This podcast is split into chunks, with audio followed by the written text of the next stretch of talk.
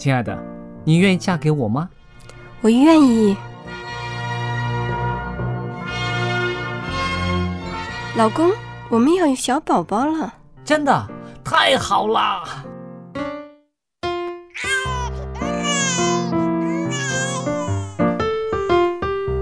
妈妈，妈妈，看我画的画，好看吗？真好看，宝贝画的太棒了，拿去给爸爸看看。爸爸妈妈，我去上大学了，你们都保重身体，我放假就回来。出门在外要注意安全。好好吃饭，天冷了，别忘了多穿衣服。好了好了，别多给唠叨。家里打电话哦。孩子啊，啥时候回来吃饭呐、你爸想你呢。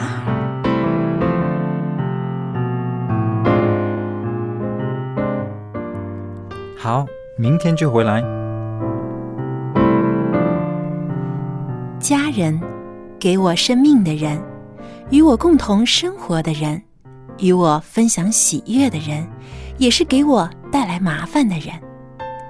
每一天说说笑笑，有时也吵吵闹闹，因为我们是一家人。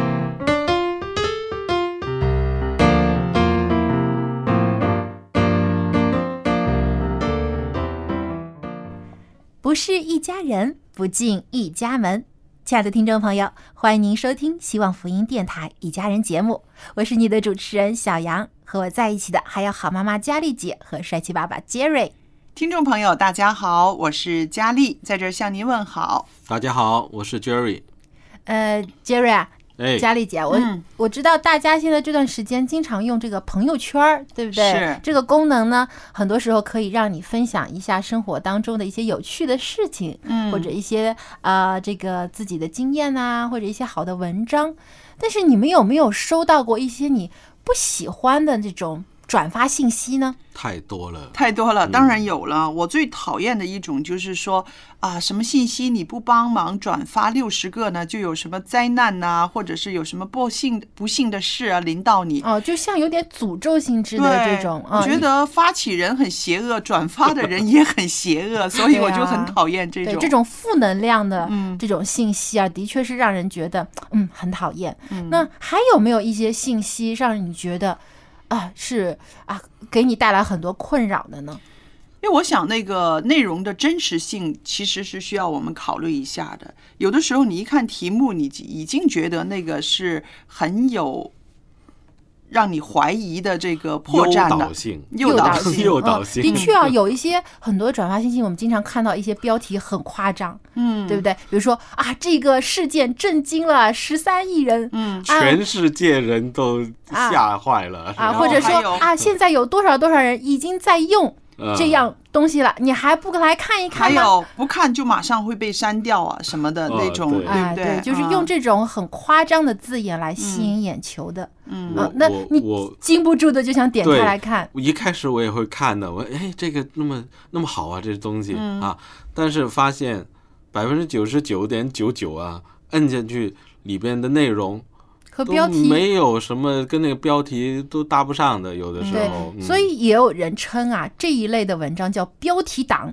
哦，就是标题党。标题呢很吸引人，对。啊，好像很重大的事件，但其实啊，嗯。它跟标题完全没关系，它讲的另外一回事儿。还有啊，很奇怪的，不不不管是有时候在朋友圈里里边那个小信息啊，嗯。不管是什么信息，里边旁边旁边那图啊，总是一个美女，哦，嗯就是很不搭，嘎的，根本不嗯不。根本不大概，也是吸引你去看呢、或者吸引你去点。你说光是一个美女还好一点呢，啊有的的时候会更更不堪的一个对一个是一些动作对姿势那个对对。啊，一些色情啊，或者是一些对不好的照片，完全没关系的。其实我想问一个问题：所谓的这种标题党，或者是发这种信息的人，他们是不是会得到一些什么实际的利益呢？他们才会这样做呢？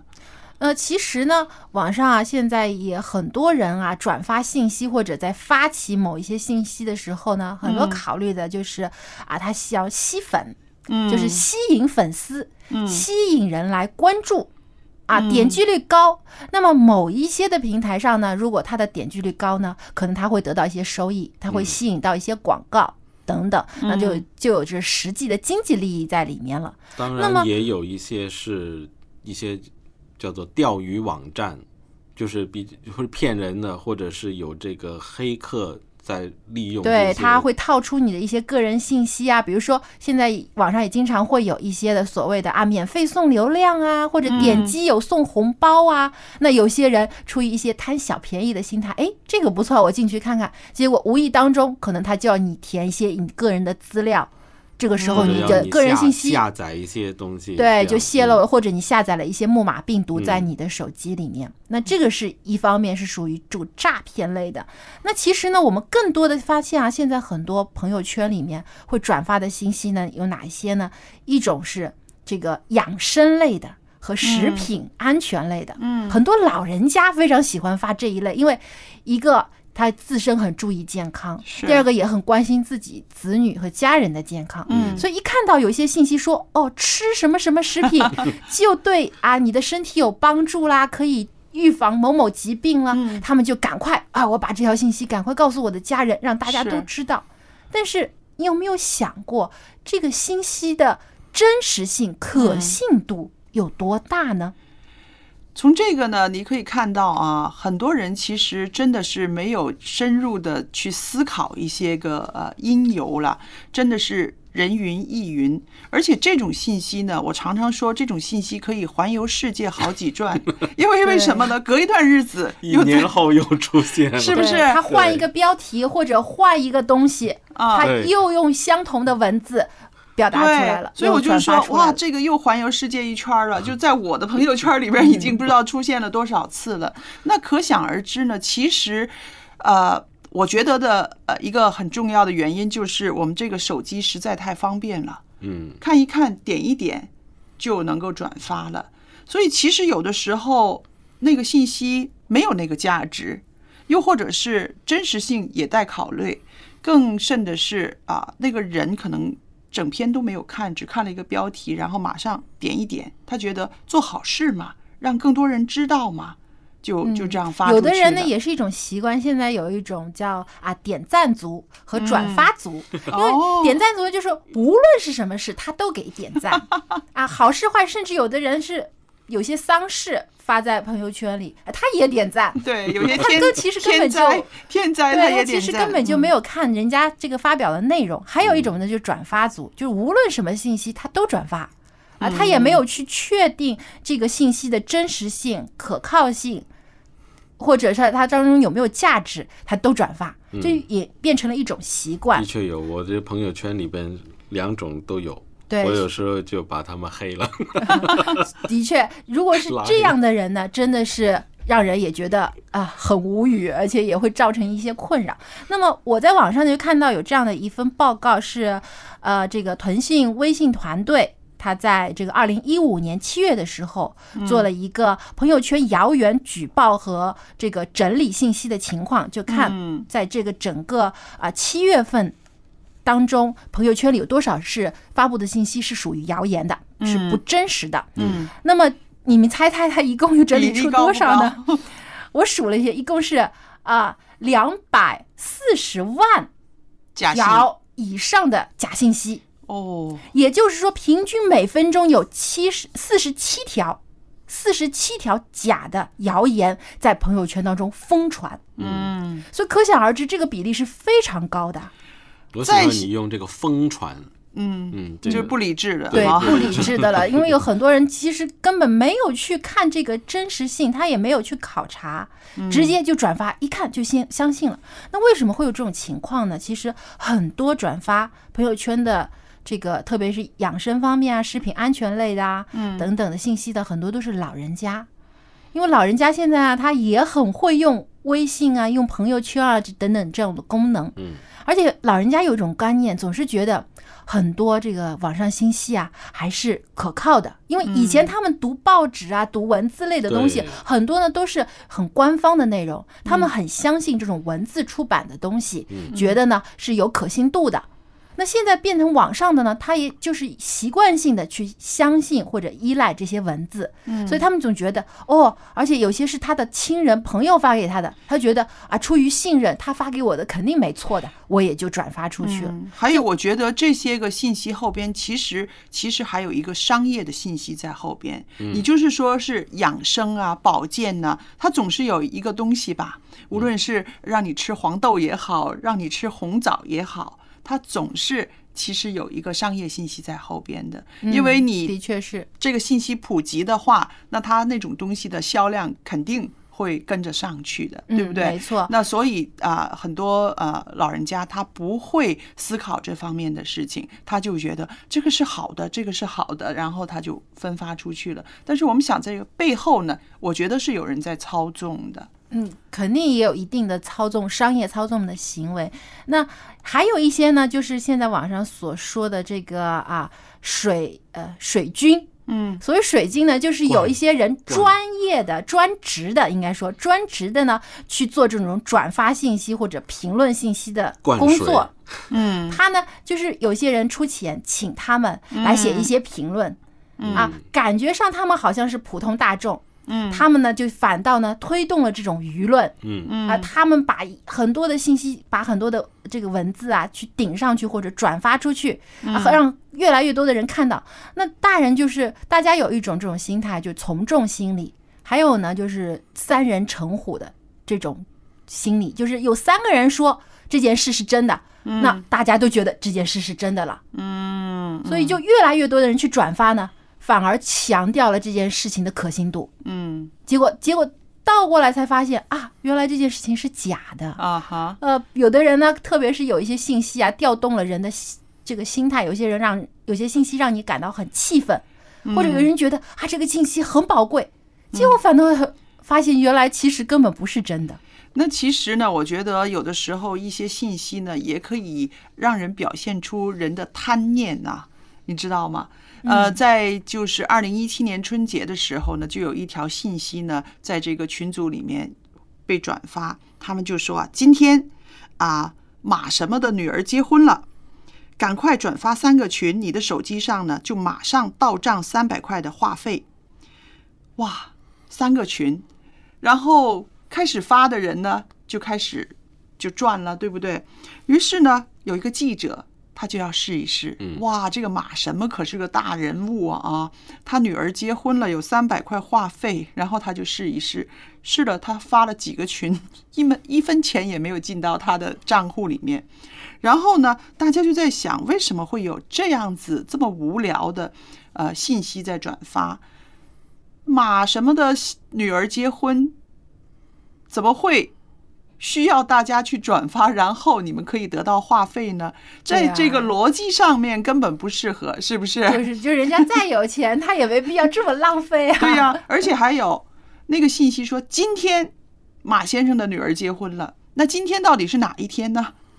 对啊，所以对不对？这些信息其实呢，如果我理智的想一想，很好破解。对，首先呢，他可能会用一些比较著名的人物，但是呢，事件呢没有具体的日期，是。没有具体的地点，，对，而且你只要稍微去网上搜索一下，就会知道根本不存在这件事情。然后还有三百块话费，到底是是分数啊，还是现金呐、还是什么啊？所以完全的呃不靠谱嘛。嗯所以这个可是呢，这条信息呢，在春节期间呢，还确实环游了世界哦。对他就是掌握了有一些人的这种贪小便宜的心态，嗯对啊，人家其他都没注意，就注意那三百块钱了，啊、然后你就想，哎，转发一下也没有什么关系嘛，我反正也不花我钱，也不花我力气，我就转发一下试试看嘛。所以很多人就抱着这种试试的心态。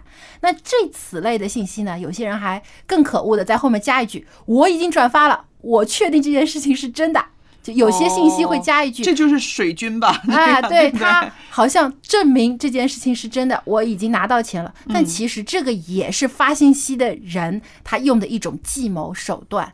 其实从这些事情上，我们看到人的心态，呃，多少呢有一些贪心，然后更看到一样事情，我觉得很无聊啊，很无聊。啊。嗯还有呢，就是说在这个世界上有多少人把宝贵的时间浪浪费费在嗯这种假信息上面了，对对不对？没错无论是你读也好，你传也好，其实啊，对自己的精力和时间都是一种浪费。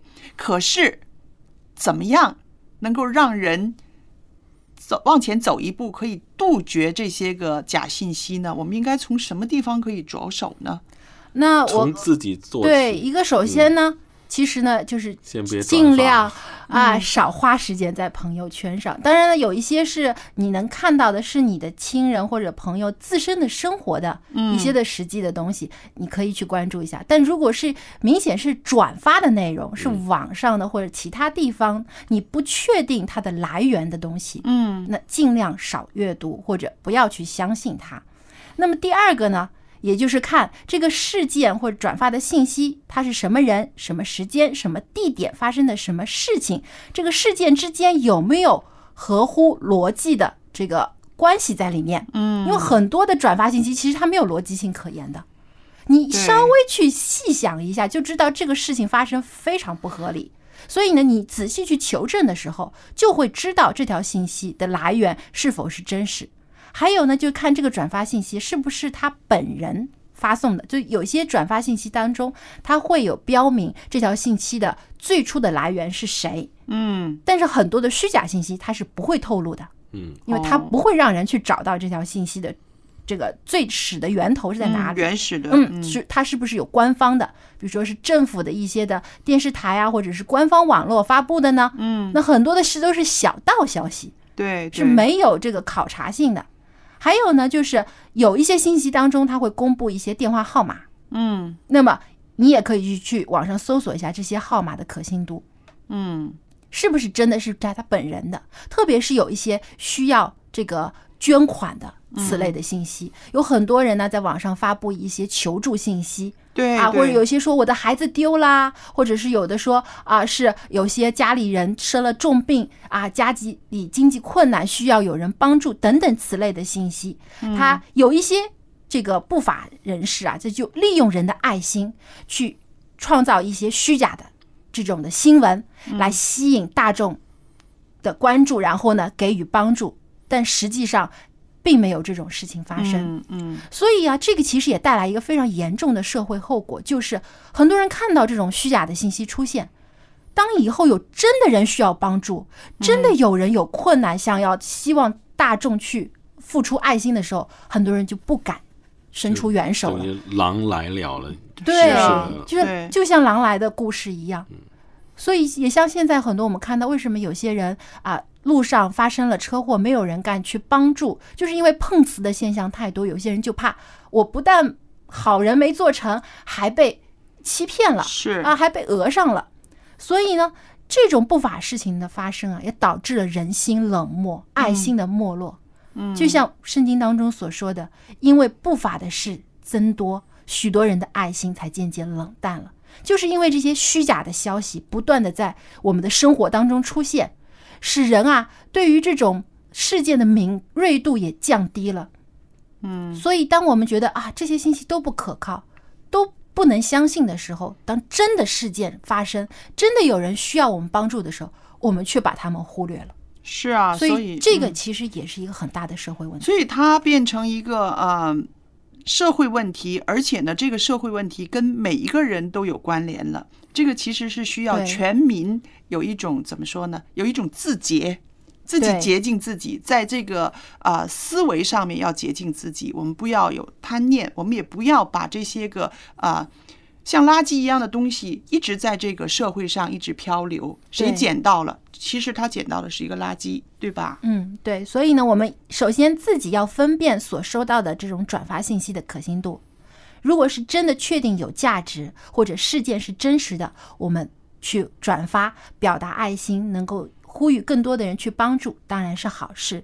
那么还有呢，就是也是要自己当发这些信息的时候呢，也要明确你所发表的信息会给别人带来什么样的影响。千万不要小看你手指动一动会带来的蝴蝶效应有多大。总的来讲啊就是与其花时间关心转发这些跟自己没关系的信息啊倒不如多花一点时间陪陪家人或者是关注自己的亲人的信息关注实实在在的人是关注身边的人呢可能更可以看到那个效果。对因为我们身边就有需要我们去帮助和关怀的人。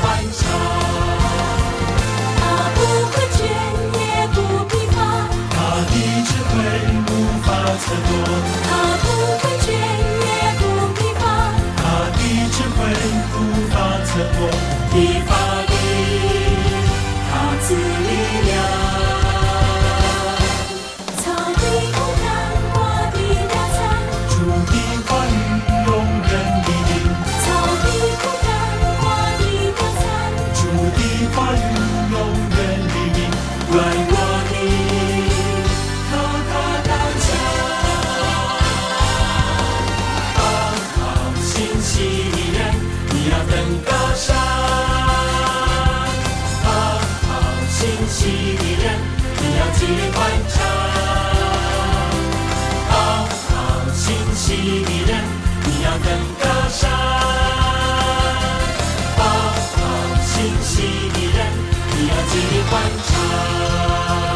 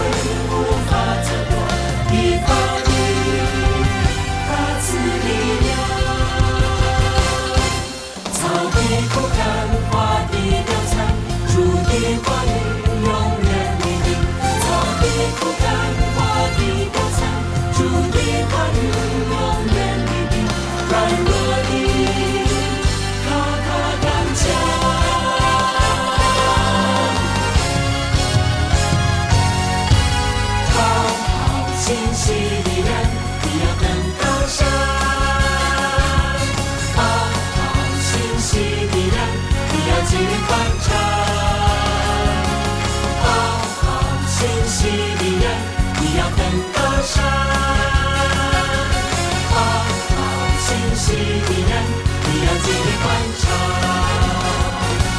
纪律关照。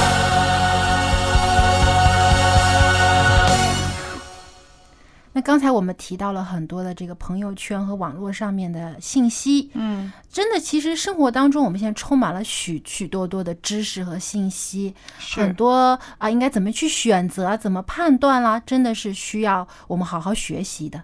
那么同样在父母教育子女的这个一件事情上面也有很多是需要面对抉择面对判断的。对。嗯那上次春雨也跟我们大家分享了说如果孩子走弯路父母应该怎么样去帮助孩子呢？是立刻制止他呢？还是说呢应该给孩子多一点的选择和他体验的机会？那么接下来呢春雨要继续跟我们分享这个话题我们来听一听他的见解。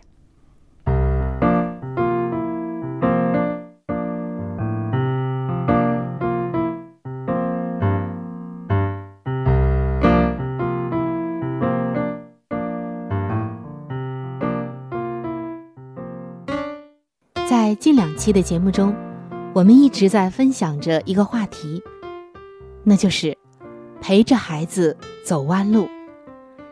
这听上去啊，很多的父母亲可能要不答应了，是不是呢？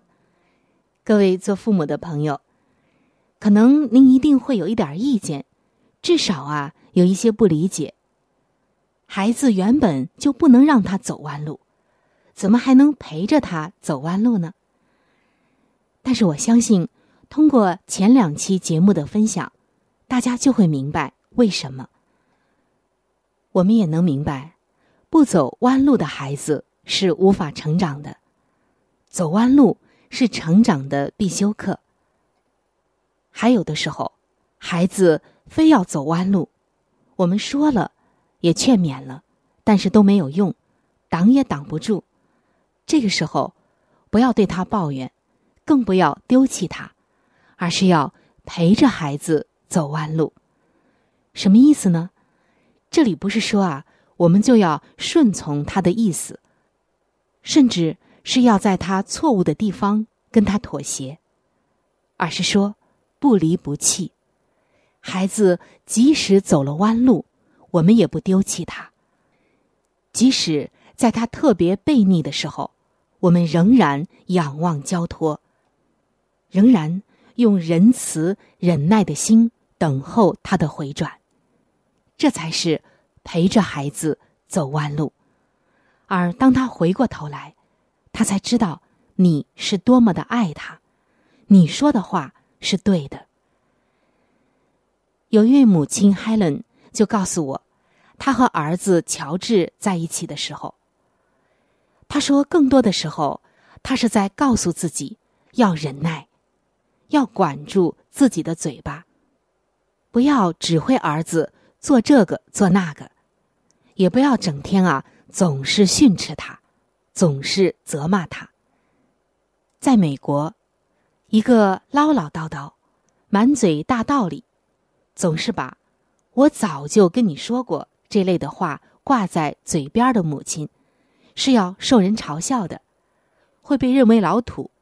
不懂得教育的方法，这位母亲就说：“有一次，他的儿子乔治喜欢上了一个女孩子，简直啊，为这个女孩子弄得神魂颠倒，竟然把自己买自行车的钱都拿出来给女孩子买礼物。母亲知道那个女孩子只是玩玩而已，不是认真的。”可是孩子呢不听，特别的执着，只好无奈的眼巴巴的看着自己的儿子乔治走弯路。这位母亲告诉我们说，她还清楚的记得，那天晚上，儿子乔治兴奋的说：“这位女孩子居然答应和自己约会了。”母亲当时真想当场就揭穿这个女孩子的假面具。但是他不能，他只有若无其事的问儿子说：“你都准备好了吗？”乔治很感动，上前吻了母亲一下，说道：“放心吧，我早就准备好了。”然后就开着车扬尘而去。这位妈妈说：“就是这样，孩子走了以后。”我心里骂了一万遍自己，并且有一千次的冲动，想要对孩子说：“你知道吗，儿子，你是在毁掉自己，不要去，你会后悔的。”但是我能怎么办呢？每次这样引来的只有争吵，只有亲子关系的破裂。我只能看上去好像敲锣打鼓一样的送他去，因为这是他必须要走的弯路。后来，这个女孩认为乔治不借车给她开很吝啬，当场就提出了分手。乔治非常的沮丧。回到家里，母亲知道了情况，看到乔治，看到这个自己最爱的儿子垂头丧气的样子，就摸摸孩子的头说：“如果你有火，你就全撒在我身上吧，因为我完全能够理解你的心情，我不会被你伤害，我是安全的。”永远爱你的。这个时候，你知道儿子有怎样的感受吗？我相信大家都能够猜得出来了。这位母亲说：“相反，如果我一开始就阻止我的儿子，也许乔治会听话，会不去，但是他的心里可是有抱怨、有遗憾的。”他很可能会觉得那个女孩子是他一辈子的遗憾。糟糕的话，没准儿啊还会演变成私奔呢。这位妈妈说：“我没有能力，甚至也没有权利去阻止我的儿子走弯路。但是，我有能力站在弯路的尽头，等着他，等着他回转，等着他明白。”用我自己的爱去安慰他，让他有勇气去选择以后正确的路。让他得到教训之后，还能够觉得自己很幸运、很幸福，因为他还有我，有我这样一位还在爱着他的母亲。各位做父母的朋友，孩子一定会走弯路，而且。无论对谁来讲，没有不走弯路的人生，就像没有不跌倒就长大的孩子。在孩子跌倒的时候，等他站起来，给他继续行走的鼓励和信心，这才是做父母应该需要做的，这也才是做父母的智慧。亲爱的听众朋友，在近两期的节目中。我们一直分享着两节圣经经文，以赛亚书的四十二章十六节。上帝告诉我们，在他们面前使黑暗变为光明，使弯曲变为平直。这些事我都要行，并不离弃他们。在上帝那里，当你把孩子交给上帝，即使孩子有一段时间。他属灵的眼目像瞎掉一样，上帝仍然使他的黑暗变为光明，使他弯曲的道路引为正直，因为上帝不丢弃他们。难道今天我们做父母的就要丢弃我们的孩子，就要对他们失望吗？当然不能。上帝没有，在我们走弯路的时候，上帝没有丢弃我们。今天。当我们的孩子这样的时候，我们更是要用上帝的忍耐、爱心来对待他们。在路加福音的三章五节，耶稣告诉我们：弯弯曲曲的地方要改为正直，高高低低的道路要改为平坦。这是上帝能够做到的。所以今天，一个做父母的最大的智慧之一。就是对孩子说：“无论你走过多少弯路，我都陪着你。”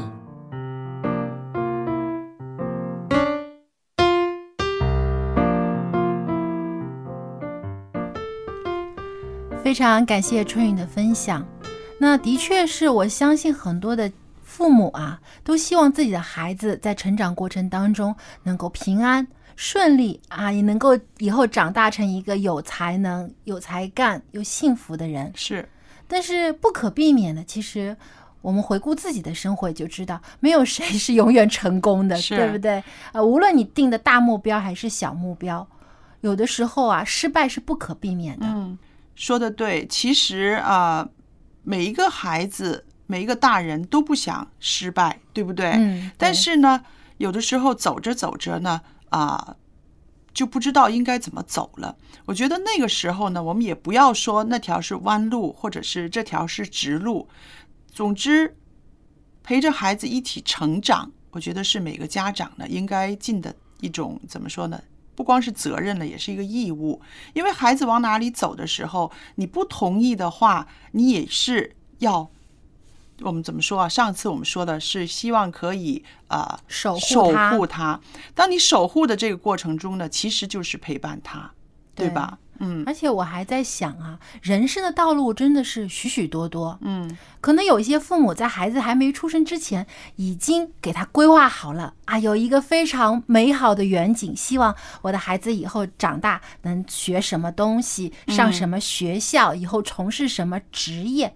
但不要忘了，这个只是你自己的愿望。是可能很多父母把自己以前没有能够达成的愿望呢，寄托在自己的孩子身上。嗯可能我以前想要做医生，但我没有做成，那我就希望我的孩子以后做医生。或者说以前我啊喜欢音乐，但没能成为音乐家，那我希望我的孩子以后能够成为音乐家。但嗯不要忘了，这个是你自己的梦想，是，不能让他成为你孩子的梦想。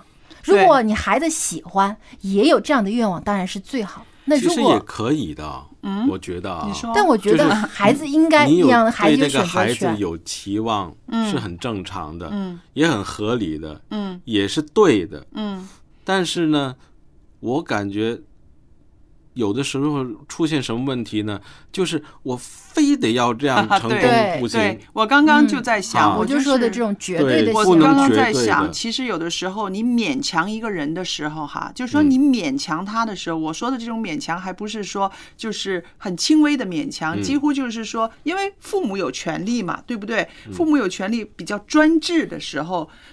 这个就已经不是爱那个孩子了，对是爱自己了。他是面子，可能是出于自己面子的问题啦，又或者是觉得自己有绝对的权利，我绝对要你走到这条路上。这个时候就不是爱孩子，因为把孩子的一些其他的可能性已经都抹杀了。抹杀了对对，这个是爱自己。对，啊说到这个，我就想起来啊、呃之前我就看到过一个真人真事，嗯就是有有一位现在已经是呃世界上非常著名的一位呃滑雪运动员，嗯。但他呢，其实以前最早呢，他是一个啊芭蕾舞演员，嗯。他的母亲是一位芭蕾舞的教练，哦，所以他一个最大的梦想就是我的孩子以后要成为顶级的芭蕾舞演员、表演家。嗯。当然，这个他的女儿啊，也是在小的时候付出了很多的努力，听从妈妈的话，去努力的去训练、去学习，也有一定的成就。但是当他慢慢长大之后啊，他才发现他的心并不在芭蕾舞的这个艺术表演上，他更多的是希望能够在运动滑雪的这个方面有更好的发展，因为他。真心的热爱这种运动，但是他的母亲反对，非常抗拒他做这件事。嗯结果甚至到导致母女之间的感情发生破裂，嗯甚至他妈妈发狠话说：“如果你要去做运动员，我就跟你断绝母女关系。哦好，”但是呢，他的女儿还是坚持了自己的梦想。后来用他的实际行动，他拿到了冬呃奥运会冬运会的冠军。嗯的时候，他说：“我就想让让我妈妈知道，我想向她证明，即使我不做芭蕾舞演员，我也能成就一番事业。”有的时候我在想，如果这个孩子他没有拿到金牌儿，难道他就走错了吗？不一定说，是不是我觉得，当然很多人眼中说一定要拿到最高的荣誉才算成功，对。但我觉得如果他能坚持做自己喜欢的事情，是。他必然会有一番的成就。对，他所以拿到冠军，他这个故事就成为一个一个很好的一一个 ending 很好的 ending。大家不一定都是这样的结果的，对，但我觉得大家都他也能从另外一方面来证明说，不是说一定要对呃父母强加在你身上的，你一定要接受，你也可以去追求自己的梦想。追求自己的想法，有时候真的是子女和呃这个父母的想法不同的时候，不表示说父母一定是对，我就一定错。我也可以用我的方式我创造出一，我觉得很多时候父母呢，把这个啊、焦点放在哪里呢？他不是放在这个孩子，他可以坚持，他可以喜欢这个东西。父母把他们将来的生活的质素看得比他能够发挥他的所长更重要。为什么这么多爸爸妈妈希望孩子做医生、做律师、做出名的人、做做什么专业人士？就是这些职业待遇高，生是工作稳定，那我们也不可以抹杀，这不是爱。他真的想他的孩子呢，以后在经济上呢可以更充裕的，对不对？对活得更更更丰富。可是呢，当我们做家长的把焦点放在这一点上面的时候呢，那真的是太狭窄了。嗯，忽略了孩子的心愿，忽略了孩子真正他所喜欢的还有东西。是不是每个孩子都能够做到这些个专业人士？还有这个世界上是不是真的需要这么多专业人士？嗯，对不对？如果要考量到这些个时候呢，可能那个爸爸妈妈的态度和他们的这个选择呢，就会有点不一样了。对，是吧？那还有呢，我自己经历过一个啊、母亲她很厉害，她到后来她跟我说，她说我当年就是从六十年代她做空中小姐，做外国的空中小姐，那个她要语言能力呀、又长得很漂亮啊，什么很棒的。后来她的儿子选择做什么？去京都去学编篮子。那么这位妇人的丈夫是一个飞机师，他们两个人生的孩子竟然要去京都学编篮子那种手工艺品。他说一般人肯定不理解啊！你就是想，你父母的工作那么好，家里条件那么好，怎么会去做这种手工艺的？对，连大学都不要读，他就是嗯迷那个。后来呢，呃，这位啊、太太跟我说，她说啊、开始的时候我真的是痛不欲生，我们两个生出来的儿子怎么会要选择做这个职业呢？她说，但是呢，有一次我去京都，我去看他，看他在那边做这个事情的时候，我知道了，那个孩子的脸上那么满足，他那么集中在那个手的那种手指的交替，还有那个足坯的那个、那个、那个叠着那样子，他就说：“那我就知道了。如果他愿意在这儿一辈子编这个篮子的话，我也无话好说，因为他在那儿真的找到了他的快乐。那我就觉得哇，这个这个妈妈啊，呃，很厉害。当然，这个是事后他跟我交流的，可是，在当时的时候，他也是经历了多少的挣扎。但是我觉得这个也很影响我，嗯。对，是的。所以其实啊，很多父母其实他不光是从孩子的呃这个特长啊、才能等方面嗯考虑他的未来，还有呢很多实际的问题，是也是希望孩子以后的路能走得更顺当一些。是，但是呢，如果当父母的愿望跟孩子的愿望产生非常激烈的矛盾、嗯冲突的时候，那么通常我觉得父母可能是最先让步的，是，因为有一句话说，没有哪个父母是能够赢得了自己的子女的。很多时候，父母的更有更更大的包容，愿意呢，就是去更多的理解自己。但是这是小杨你看到的另一面啊，我看到的一面反而是很多父母没有让步，呃，断送了不少孩子的幸福。啊、也有这样的事情。有也有，那这种就很多感觉是一种对很悲伤的故事啊。对对嗯，是所以所以呢，其实呃，我们无论是作为子女也好，作为父母也好，更多的需要的是沟通，嗯，对，理解理解和沟通。当如果之间在想法上有不同的时候，多交流，多把自己看法说出来。就算不能说服对方，但是当你能聆听对方的他的意愿、他的想法的时候，能给予多一点的支持和鼓励，我相信结果毕竟不会走到最差的那一步。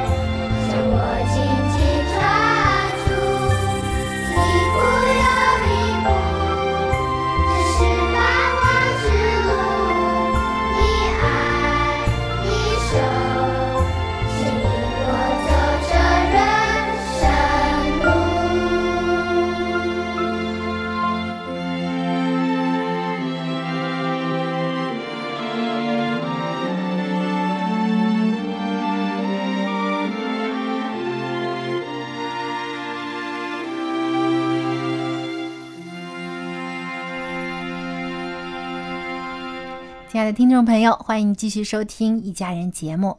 那么接下来呢，又到蔡博士和我们分享“家有一老，如有一宝”的环节了。在之前的几期节目当中呢，蔡博士一直跟我们分享如何和长者更好的互动，能够和睦相处的方法。那么接下来他还会跟我们分享这方面的话题。我们把时间交给他。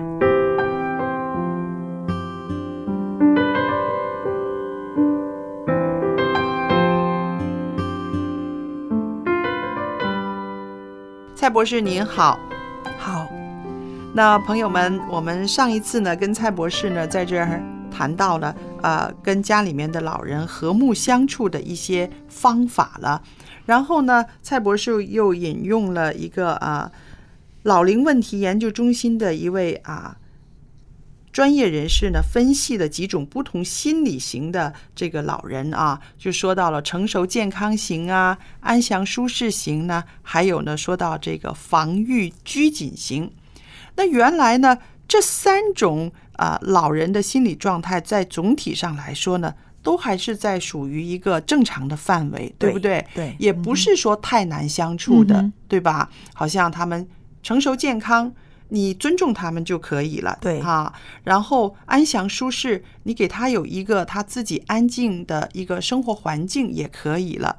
那还有说到那个防御型呢、拘谨型，他把自己弄得很忙碌。那么，如果我们年轻人可以愿意陪陪他，或者是诱导他呢，他也可以摆脱那种心理忙碌的状态啊。对，嗯哼，那好了，是不是还有一些比较棘手的行类呢？对呀、是不是？嗯，刚才我们讲的那三种类型的心理状态，嗯具体来说了，都属于正常的范围。嗯那我们等一下要讲出来那三类的类型呢，嗯那么老人呢就需要他们的年轻人儿女们呢，还有多加留神，哦争取帮助老人顺利度过这个过渡期，嗯可以安享这个幸福的满年。好，那那么第四个第四个类型，就是愤怒攻击型。哇，这个听起来有点怕怕耶。就是嘛，嗯嗯，我们特点跟表现就是他们中间有性格很暴、很我们粗暴的，嗯啊，唯我独专，嗯，呃，欢喜跟那个子女还有晚辈了做决定，哦，有的了不能够承认自己已经衰老了，嗯啊，少有改变了就会闹情绪，嗯，有的老人原本是很正常的，但是失去了工作还有社交的圈子之后了，他们就会产生一些攻击性。嗯，这种长者我感觉让人怕怕了，因为他容易发怒，而且还有呢，他常常都是唯我独尊的，很固执。他的配偶真是很辛苦啊，那孩子也应该不容易，不容易，对不对？那么相处之道应该怎么样呢？嗯，对待这一类的老人呢，不能简单只是来表面敷衍他们，嗯，或者是硬碰硬，哦，来硬的不行。有些孩子可能会选择不理睬吧？哦，那个也不行难相处嘛。啊。嗯呃，如果不理不睬了，就加重了他们的心结。心里边的结，对，嗯。老人呢，在气在头上的时候，跟子女呢，我们可以避免。嗯，啊，呃这个叫冷却一下。冷却一下，啊，不要正面的冲突。嗯。啊，通过做一些其他的事情来改变当时的情况，嗯。来消除老人家的发怒的脾气，嗯。事后才和平的跟他沟通。啊，这一点呢，其实我也可以代替那些个孩子们啊说几句话，因为有的时候啊，孩子们会觉得老人家这么容易生气，老容易暴躁呢，会觉得嗯不可理喻，对，会有的时候会避开他，嗯，是不是？那么这样子的话，可能会那个态度会更差。对呀、你越逃避他，嗯，越不理他，你他越不理他的时候，那么他里面的问题解决不了，嗯，他那个怒气还有消，气没有消，嗯。是吗？所以你不管他、不理他是不对的。嗯，但是你可以把他怒气消了之后，然后再心平气和的跟他讲跟他道理，讲道理，嗯，就好像我们教孩子一样嘛。对，我们常常讲，当你自己内心有很大的怒气的时候，嗯，那个时候不要打你的孩子，对。你的手比较重了。是，是吗？呃，现在我们也不要讲体罚，嗯。但是有时候孩子真的很皮的时候，偶然一两次嗯。啊，体罚打他的手、打他的脚是可以的，嗯。啊，但是在你心里面有这个气的时候，我们一定要平静下来。明白，所以把孩子，你说进房间，嗯，或者你自己出去深呼吸，深深呼吸，冷静一下，冷静一下，嗯，不要嗯不要正面的冲突。上冲突，对对，我们，但是这个问题一定要解决。嗯哈，可以告诉他这个问题的发生的时候，发脾气的时候有些什么啊结果嗯啊？我们更怕你的时候，那么你也不想我们更怕你，是不是？对你希望我们跟你有有商有量，有讲有说有笑，的是吗？对，所以我们要怎样的慢慢来啊，领导他。嗯那么第五个类型呢，就是自宅啊、忧郁型的了。哦的特点的表现就是这一类的老人呢，把怨气还有不满呢，都指向自己，嗯会把这个错误还有遭遇的不幸，全都是因为我的错，我失败的人生。嗯对待一切事情呢，都特别悲观的态度。嗯不愿意改变现状啊，对社会活动没有信心呢，更没有兴趣了。那么我们相处之道了，嗯子女要做到的最重要就是一定要交流，哦特别是劝解还有鼓励。嗯这一类老人家的特点就是缺乏信心，嗯总觉得自己什么都做不好，什么都做不来。嗯子女在日常鼓励老人的同时，要给老人具体的分析的问题，他的症状在哪里？嗯。我们不要没有耐心，肤浅他们，嗯，因为这一类的老人呢比较敏感，是。子女的消极的态度来对他们呢，让他们进一步更加消极、沮丧，而有这个忧郁。是的，我就发现啊，一些个数据显示呢，老年人呢，他生理已经有一些个啊疼痛啊困难，嗯再加上他的情绪如果有一些忧郁的话，我们如果放之不管、不关心、不问，他会更忧郁，最后甚至那个情况越来越严重，有的甚至自杀。自杀，对对不对？老人自杀就是从这这一类型来开始的啊，嗯开始的。所以啊、呃确实他们的自责、忧郁型呢是让人很不愉快，但是也不应该放弃他们。对，嗯是。哼，最后一个类型呢，就是幼稚依赖型的。嗯。它特点的表现呢，幼稚啊、型的老人呢，在很多方面喜欢向儿女们撒撒娇，哦，办事说话渐渐充满了孩子气。嗯。遇到不如意的事情就会赌气，哦。儿孙在眼前啊特别别扭。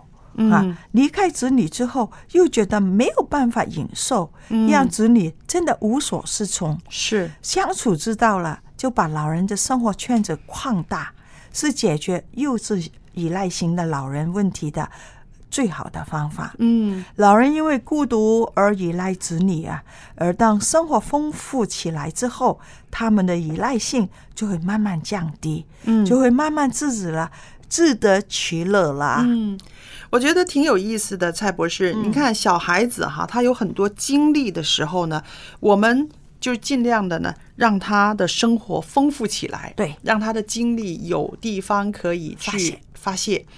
年纪大了的时候，我们的精力呢，可能是慢慢的衰退，可是我们的内心世界呢，却日渐的复杂。对，情绪日渐的复杂，对甚至容易失控嗯啊。所以这个时候呢，我们也应该让他们的生活丰富起来，对是不是？嗯对这样子呢，可以让他们的情绪呢，可以更啊、更愉快，对呀、免于走进这个啊、情绪忧郁的这个对范畴里面了啊。啊、我想我们收音机旁边的听众朋友们，家里面有老人的话呢，可能我们真的需要一些时间、一些耐心、一些爱对他们。但是这些其实你手上都有，只要你愿意付出的话，你不单是让老人家开心了，上帝也会非常的快乐，因为对你在家里面就实行了爱了。嗯。